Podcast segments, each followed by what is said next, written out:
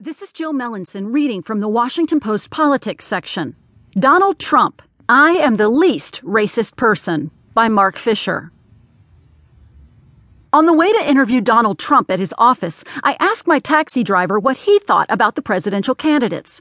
He said he was leaning toward Trump, but he'd been hearing that Trump was a racist, and if that were true, that would stop him from casting a ballot for the man.